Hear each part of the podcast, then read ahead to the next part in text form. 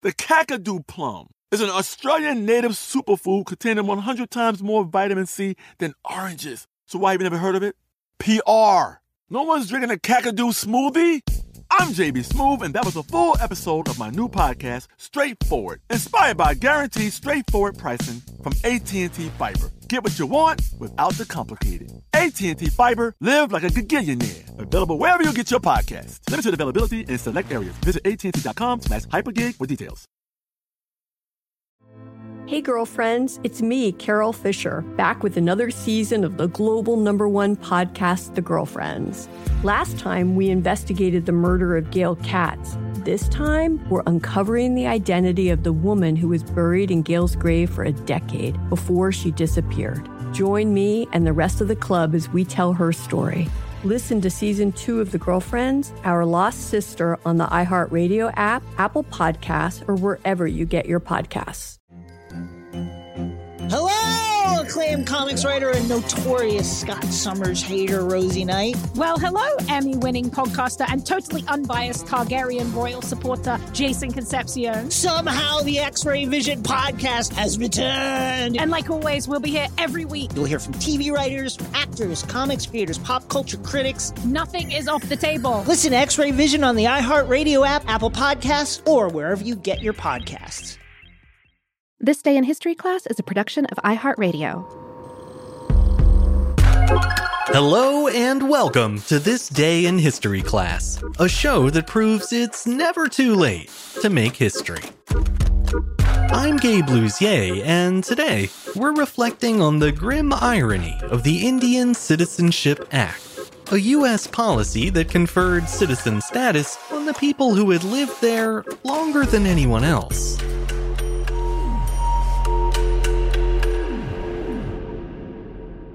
The day was June 2nd, 1924. President Calvin Coolidge signed into law the Indian Citizenship Act, granting citizenship to all Native Americans born in the United States. Although the 14th Amendment had declared that any person born in the U.S. was a citizen, it defined the term as anyone, quote, subject to the jurisdiction thereof. Interpretations of that clause consistently excluded indigenous peoples, arguing that since many of them lived in separate nations within the U.S. on designated reservation land, they were not subject to U.S. jurisdiction and therefore not citizens. That view informed the nation's policy for the better part of 50 years, but was finally done away with through the passage of the Indian Citizenship Act. Prior to the American Civil War, the federal government used what's known as a blood quantum to evaluate whether or not a Native American could become a U.S. citizen. The highly controversial system limited citizenship based on ancestry, or the amount of Indian blood that a person had.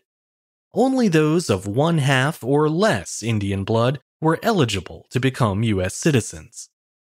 The rules on that front began to loosen ever so slightly during the Reconstruction era, as progressive Republican lawmakers began pushing for more paths to citizenship for members of friendly tribes. Those new avenues included serving in the military, marrying a U.S. citizen, or accepting a land allotment offered by the Dawes Act. Enacted in 1887, the Dawes Act was meant to encourage the assimilation of Native Americans by offering full citizenship to those who agreed to leave their tribal lands and become farmers. The heads of families who accepted the terms were given free 160 acre allotments to live and work on, parcels of land which had once belonged to their tribes in the first place.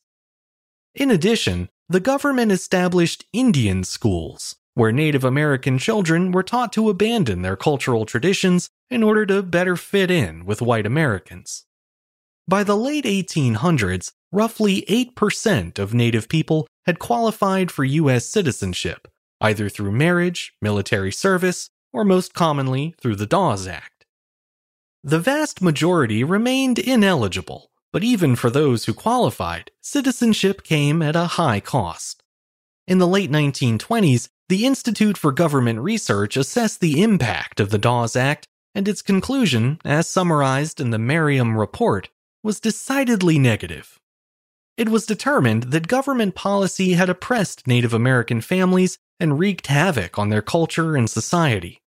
Many lived in abject poverty, as the redistribution of tribal lands through allotments had left the native population with only about a third of the acreage it had held prior to the Dawes Act.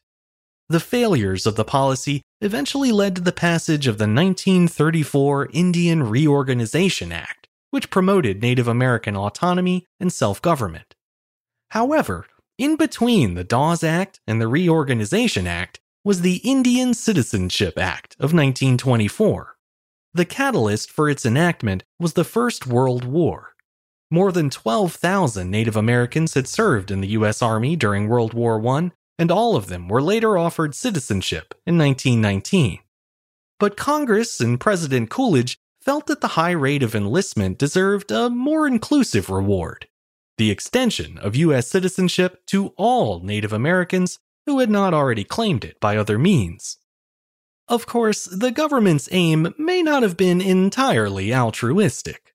Roughly 60% of the 300,000 or so Native Americans in the country were already U.S. citizens by 1924.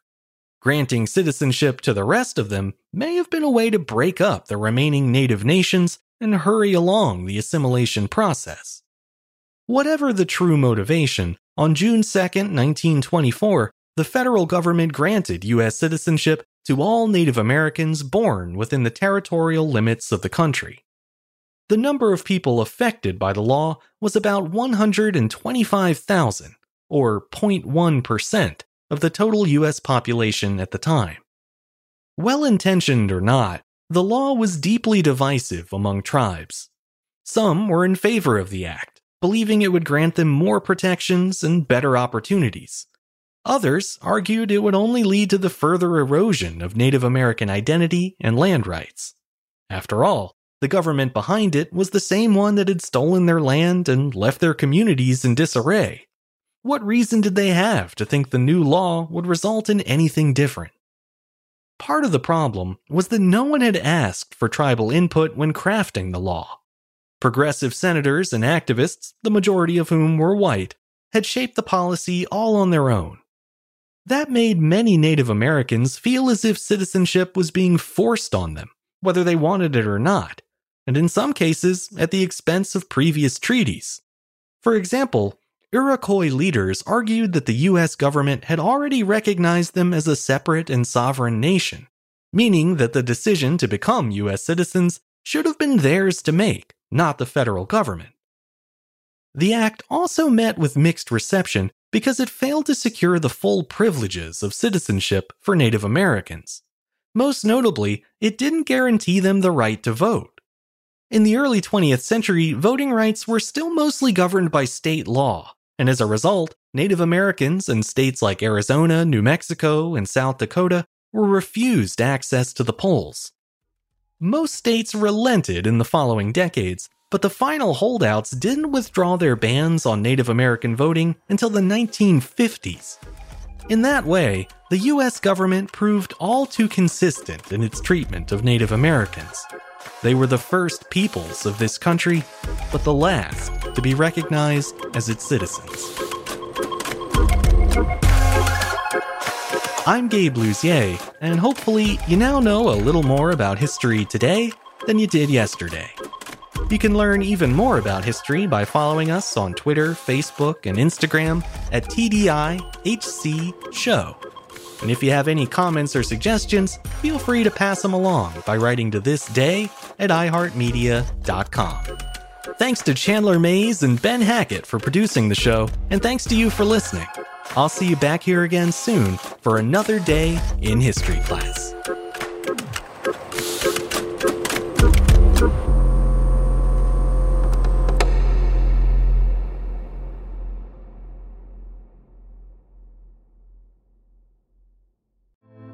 Girlfriends, it's me, Carole Fisher, back with another season of the global number one podcast, The Girlfriends.